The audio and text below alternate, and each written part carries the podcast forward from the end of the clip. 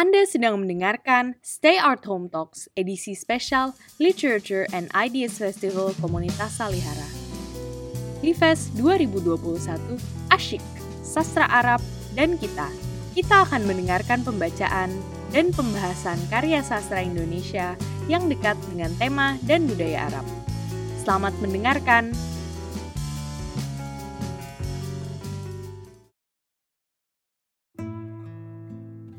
Rintrik, karya Danarto. Kemudian rintrik yang buta diikatkan orang di tonggak itu. Orang-orang yang berkerumun semakin banyak. Para petani dan orang-orang desa lainnya. Orang-orang kota yang tertarik akan gerombolan orang dan ingin sekali menyaksikan ada permainan apa gerangan. Pandai-pandai besi yang kotor, tukang-tukang dokar, orang-orang tua, laki-laki, dan perempuan, serta anak-anak burung-burung yang tidak berkicau, tupai-tupai yang tidak berlompatan, kupu-kupu yang tidak terbang, cemara-cemara yang tidak berderai, angin yang tidak menyepoi, air yang tidak mengalir, api yang tidak berkobar, batu-batu yang tidak tegang, dan kerikil, dan segala debu. Dan semuanya, mereka berkeliling dan asik omong satu sama lain Wajah-wajah mereka menunjukkan kengerian, kecemasan, belas kasihan, tak tahu menau, terlalu lemah, dan heran. Suasana tegang panas dan menggigit-gigit. Beberapa perempuan menangis terisak-isak. Udara terasa menyayat-nyayat. Tentu saja tangismu itu kau tunjukkan kepada bayi-bayi yang dikuburkan di sini, bukan? Kata Rintrik sambil tersenyum kepada perempuan-perempuan itu. Ketika barisan penembak sudah berderet-deret di depan Rintrik, orang-orang yang bergerombol di belakang Rintrik pada bubaran dan menyisih di kanan kiri. Tangis orang-orang tambah keras. Kiranya saat-saat inilah perpisahan bagi mereka. Dan tak pernah dibayangkannya dengan cara begini akhir hubungan mereka yang mesra selama ini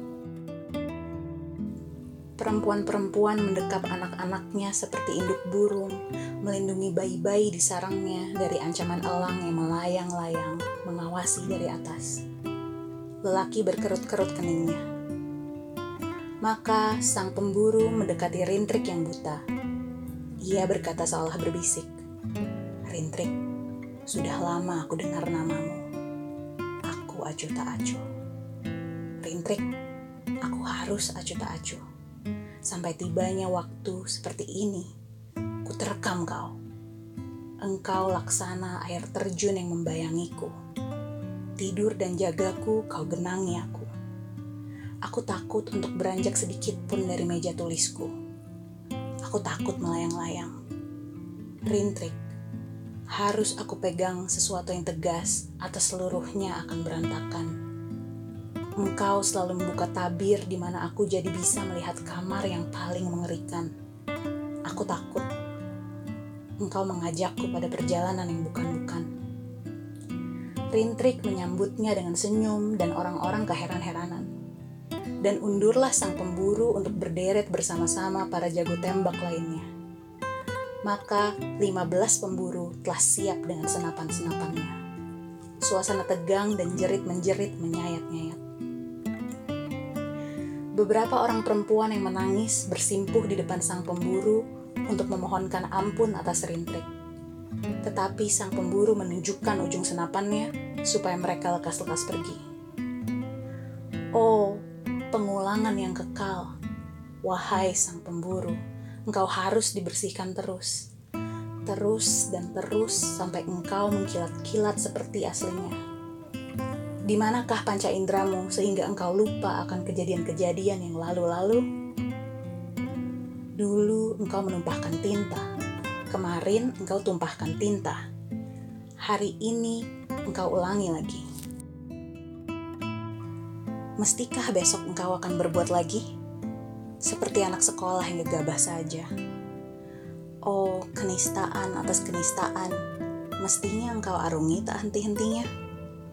Di seberangan sana engkau bakar Jeanne d'Arc, dan di padang yang lain engkau salibkan Al-Halaj. Di ujung sana engkau habisi Abraham Lincoln, Di ujung yang lain, engkau seret-seret Mahatma Gandhi. Wahai sang pemburu, tak jemu-jemunya pelatuk senapanmu mengangguk-ngangguk. Cukup! Teriak sang pemburu. Rintrik, aku lemah, maka aku harus jadi yang maha kuasa. Suasana sudah sampai pada puncaknya. Untuk yang terakhir kalinya, apa keinginanmu? Syahwat yang besar sekali. Apa itu? Melihat wajah Tuhan. Maka menggegarlah seluruh lembah itu. Orang-orang menjerit-jerit dan rintrik yang buta terkulai dengan tersenyum.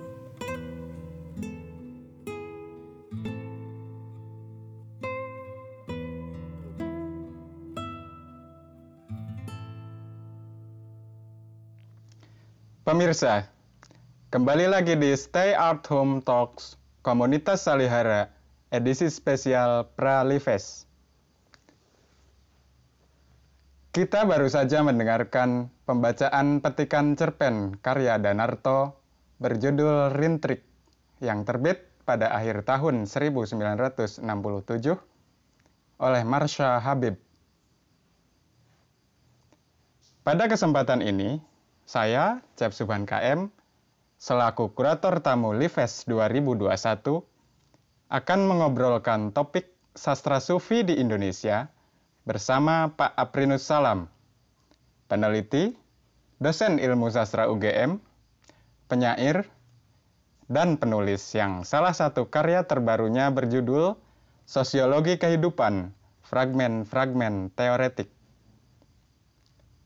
Berbicara tentang sastra sufi, meskipun sastra Melayu klasik telah mengeksplorasi tema-tema sufistik, sebagaimana tampak pada karya Hamzah Fansuri pada sastra Indonesia modern setelah kemerdekaan, tepatnya sepanjang dasawarsa 1970 sampai 1980-an, muncul kembali kecenderungan sastra berwatak sufistik. Mungkin sufisme dalam konteks zaman ini bukan merupakan satu aliran tersendiri yang distintif, tetapi lebih merupakan sikap kepengarangan yang mencoba menyuarakan semangat sofistik untuk mengimbangi, katakanlah, situasi di luar kesusastraan, yaitu laju pembangunan Orde Baru dan sekitarnya.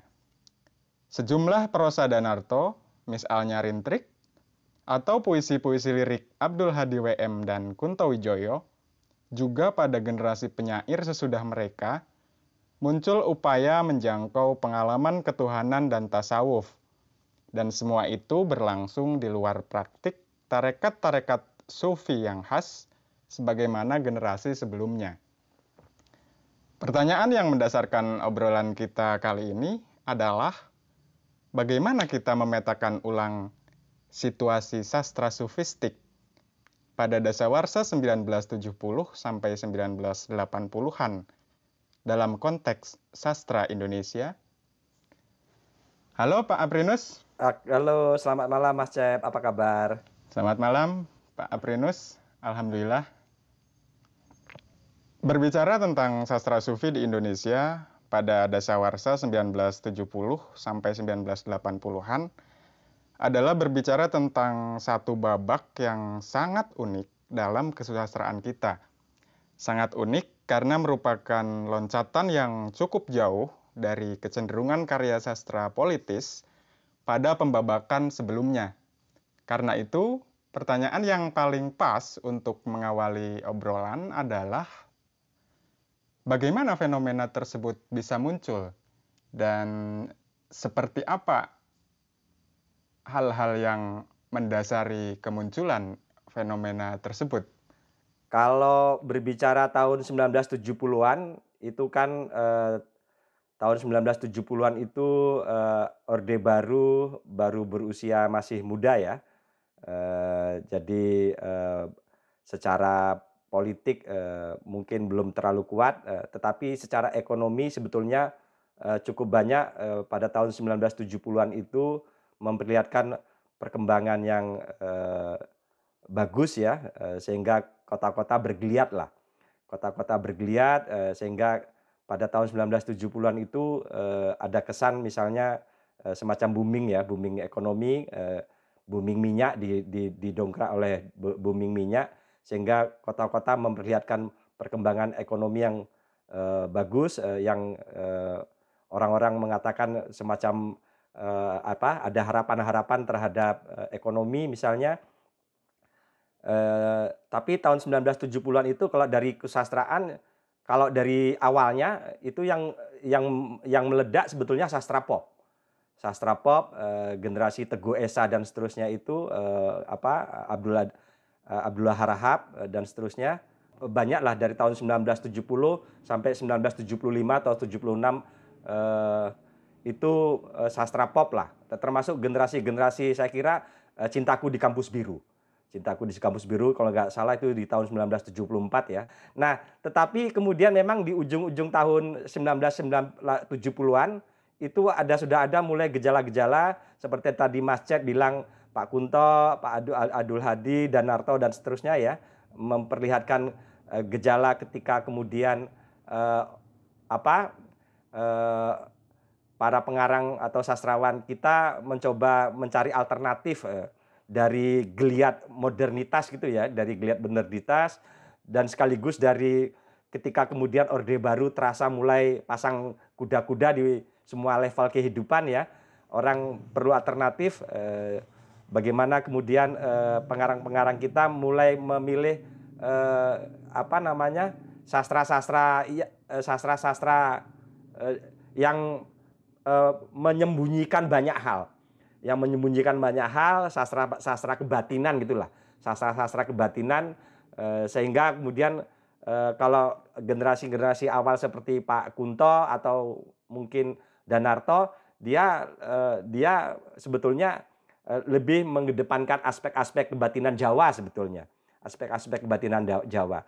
Tapi nah tahun 1980, nah, tahun 1980-an, 1980-an ketika kemudian Orde Baru semakin kuat, dia mencengkram banyak hal, orang dilarang berbicara, kemudian eh, apa namanya eh, sikap-sikap kritis eh, dibungkam, eh, pengarang melakukan strategi baru eh, untuk memperlihatkan eh, karya-karya yang tidak mudah dipahami kalau bahasa saya, tidak terlalu mudah dipahami eh, sehingga kemudian pilihan-pilihan strategis eh, para sastrawan pada masa itu dan terutama penyair, ya, terutama penyair, dia memilih jalan sufi, memilih puisi-puisi sufi. Jadi kemunculan puisi-puisi sufi itu ada dua atau tiga kemungkinan.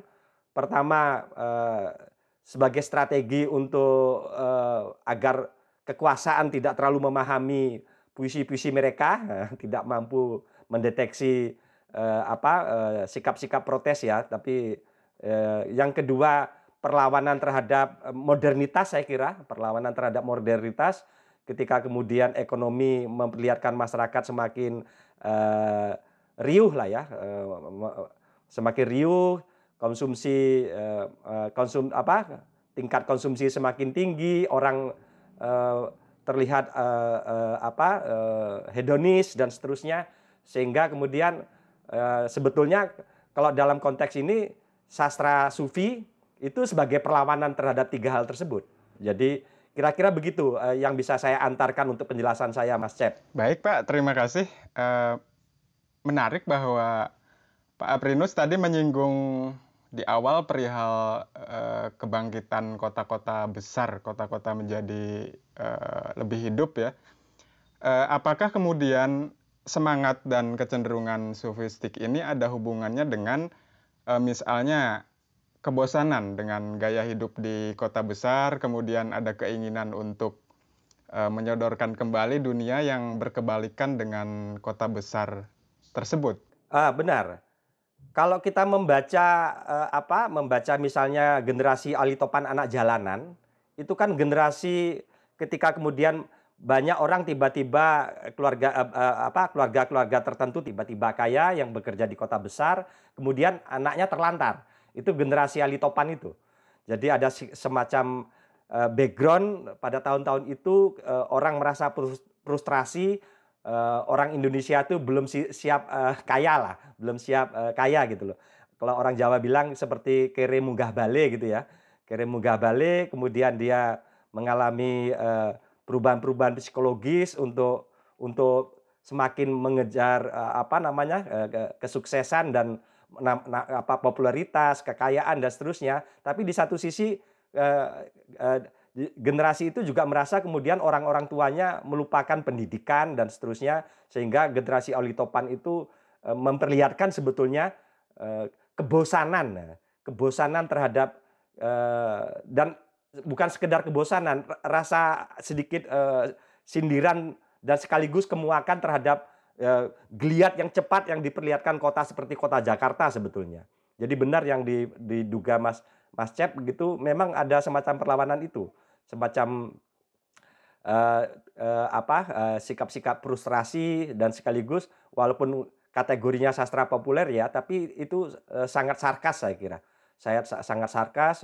Dia memperlihatkan bagaimana anak-anak kelas menengah ke atas gitu, justru dia memang bisa menikmati kekayaan, tapi di satu sisi sebetulnya dia juga mengalami hatinya mengalami kesepian ya, kesepian, kehidupan yang rame ternyata tidak membahagiakan dia, tidak membe tidak membuat dia uh, senang atau bahagia dan seterusnya. Kira-kira situasi itu yang kemudian ditangkap, eh, ditangkap oleh apa para sastrawan untuk kemudian mencoba me, melakukan transformasi-transformasi uh, apa namanya strategi untuk uh, di satu sisi mengisi rasa sepi dan kekosongan hati dan jiwa tadi, mengisi kekosongan hati dan jiwa tadi, tetapi sekaligus sebetulnya perlawanan terhadap sikap-sikap yang ketika di awal 80-an kita tahu sama tahu yang mengalami hidup di generasi itu apa namanya negara semakin memasang apa memasang kuda-kuda cengkraman di semua level kehidupan orang mengalami keterbatasan untuk berbicara dan seterusnya. Jadi saya kira dugaan Mas Acep memang itu yang saya maksud tadi. Baik, Pak Aprinus dan kita masuk ke soal ke poin tentang kecenderungan karya sastra sufistik sebagai perlawanan ya. Jadi kalau kita melihat sejarah kemunculan sufisme sendiri pada zaman dulu eh, salah satunya kan memang eh, kemuakan terhadap dan kejenuhan ya terhadap eh, politik yang semakin jauh dari nilai-nilai agama kemudian dalam konsep sufisme atau tasawuf kemudian muncul misalnya konsep uzlah atau menyendiri, uh, menihilkan atau bersikap pasif terhadap hal-hal duniawi. Nah ini menarik karena sebagaimana tadi Pak Aprinus bilang bahwa meskipun di satu sisi uh, para sastrawan ini memilih kecenderungan sofistik karena adanya tekanan represif dari politik Orde Baru, tapi di sisi lain itu merupakan satu bentuk perlawanan. Artinya meskipun terlihat pasif, tapi sebenarnya itu merupakan tindakan perlawanan. Begitu ya Pak? Nah ini ini menarik. Mungkin Pak Aprinus bisa mengelaborasi sisi sisi ini. Per, perlawanan yang paling uh, signifikan kan secara teori sebetulnya kita mel tidak melakukan kita uh, melakukan aktivitas diam, tidak ngapa-ngapain, tidak ngapa-ngapain. Jadi kalau kita tidak ngapa-ngapain, saya kira justru negara juga bingung ya. Iki, eh, jadi dia tidak menangkat substansi perlawanan itu sendiri ketika kita tidak ngapa-ngapain, tidak berbuat apa. Tetapi bentuk perlawanan itu kan akhirnya eh, eh, apa ejawantahnya. Ejawantahnya kemudian kan para sastrawan eh, atau para penyair menulis puisi. Eh, menulis puisi. Eh, kalau periode 80-an itu saya melakukan riset misalnya ada di kota-kota seperti Yogyakarta, Bandung itu memang eh, dan be mungkin beberapa penyair ya, beberapa penyair di Yogyakarta itu melakukan perlawanan itu memang dalam konteks eh, supaya justru puisi dia tidak dipahami, supaya puisinya nggak dipahami gitu loh. Eh, jadi eh, eh, negara tidak bisa mendeteksi bentuk protes puisi-puisi tasawuf sebagai perlawanan itu sendiri gitu loh yang mengatakan perlawanan kan kita, tapi negara tidak membaca itu gitu loh. Negara tidak membaca bahwa sebetulnya uh, dimensi puisi-puisi tasawuf atau sufisme itu justru melawan tiga hal tadi, melakukan resistensi terhadap tiga hal tadi. Uh, tapi saya tertarik tadi pengantar dari Mas uh, Mas Cep sendiri, tertarik dengan istilah uh, pengarang kita apakah bermashab atau tidak, atau mengikuti tarekat atau tidak. Nah ini bagi saya justru menarik gitu loh. Uh, apakah saya bisa masuk ke sana atau bagaimana? saya tanya ke Mas Cep dulu. Baik Pak, silakan. Sebenarnya saya udah mau menanyakan poin tersebut. Uh, artinya begini, jadi uh, apakah ketika kemudian para sastrawan kita ini mengambil kecenderungan sufistik, eh, mereka mengikuti ke tarekat tertentu atau misalnya mengikuti jalur sufisme pesantren tertentu atau justru memang mereka mengambil sumber dari dari bentuk lain ya? Silakan Pak Aprinus bisa mengelaborasi sisi ini. Terima kasih. Ini menurut saya ya Mas Cep bisa salah bisa tidak. uh, uh, ad, ad, uh, saya kira uh, mungkin beberapa teman penyair pada waktu itu uh, uh, sedikit uh, ada yang berlatar belakang uh, pesantren, ada yang berlatar belakang pesantren. Uh, uh, tapi sebagian yang lain mungkin tidak. Uh, artinya dia mempelajari uh, ilmu aspek-aspek atau dimensi tasawuf atau sufisme itu belajar secara tekstual.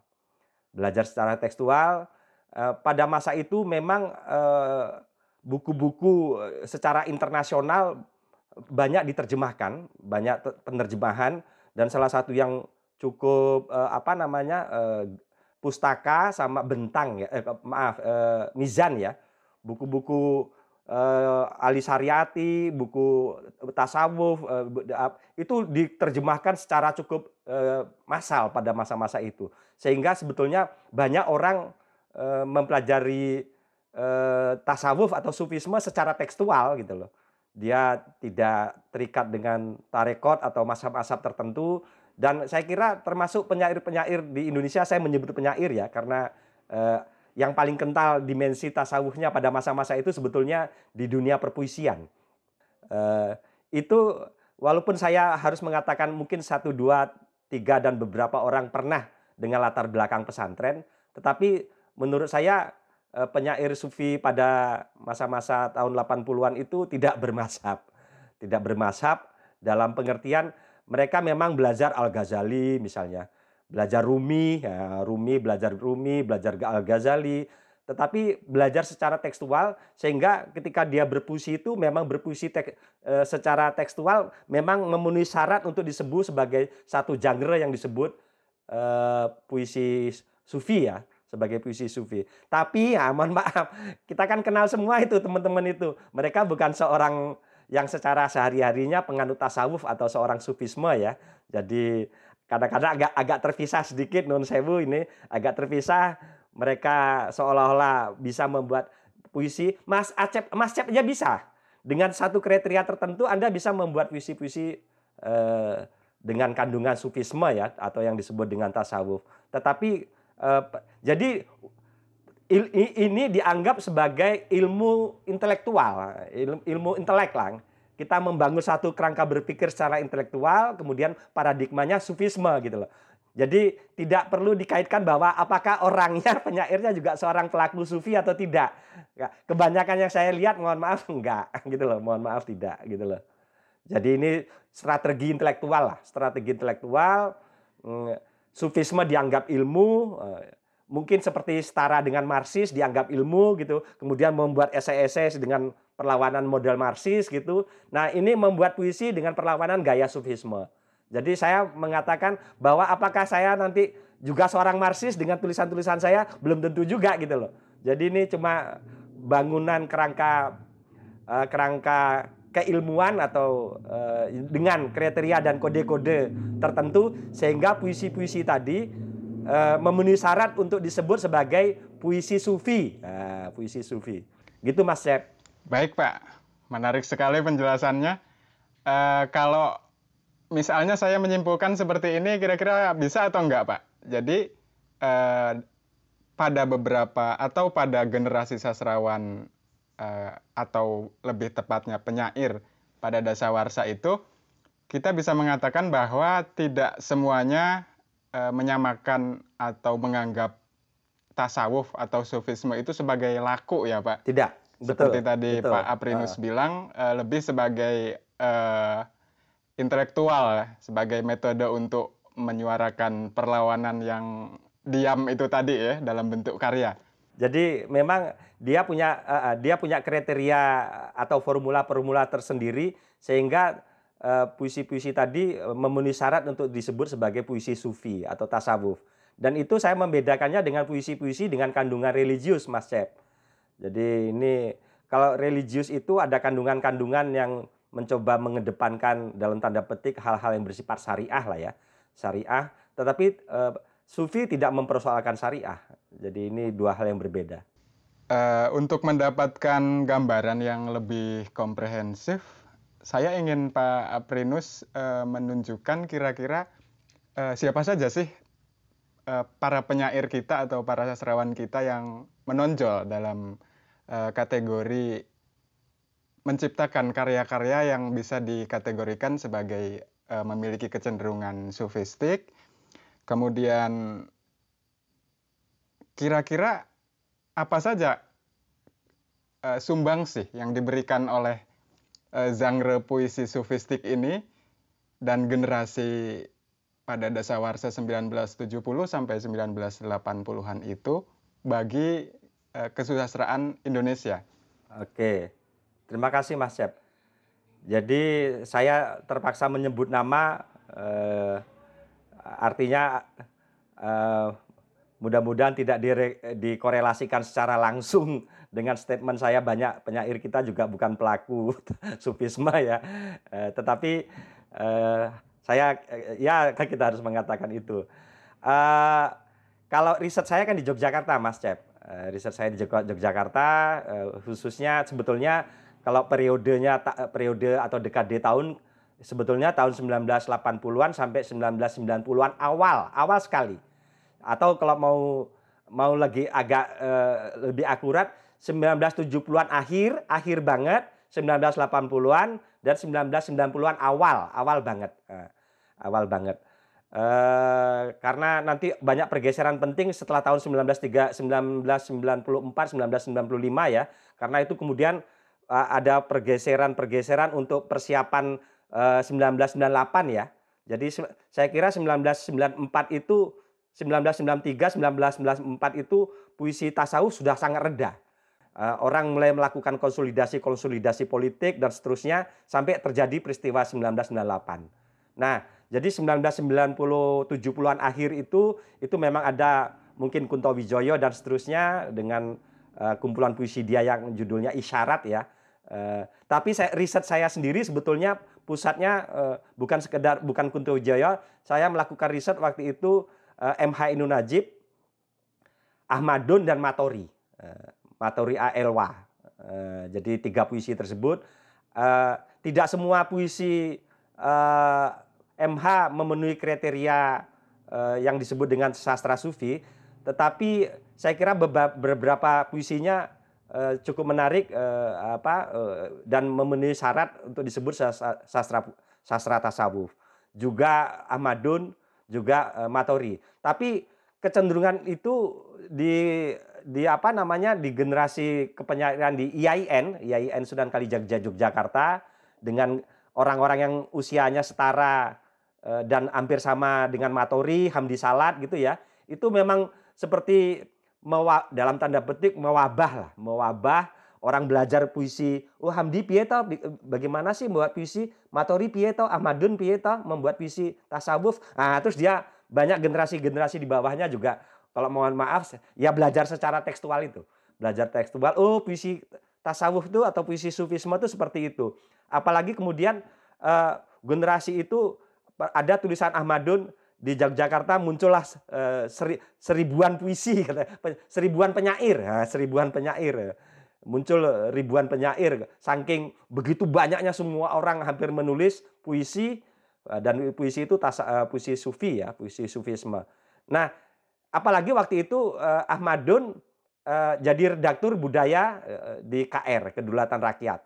Eh, menjadi mungkin dengan selera tertentu eh, dengan selera Mas Ahmadun lah. Mohon maaf uh, statement ini harus saya ungkapkan dan nggak apa-apa kalau Ahmadun mendengarkan. Uh, ya visi-visi yang uh, da dalam tanda petik dengan selera-selera yang dekat dengan Mas Ahmadun tentu saja lolos uh, bisa dimuat di, di KR hari Minggu ya.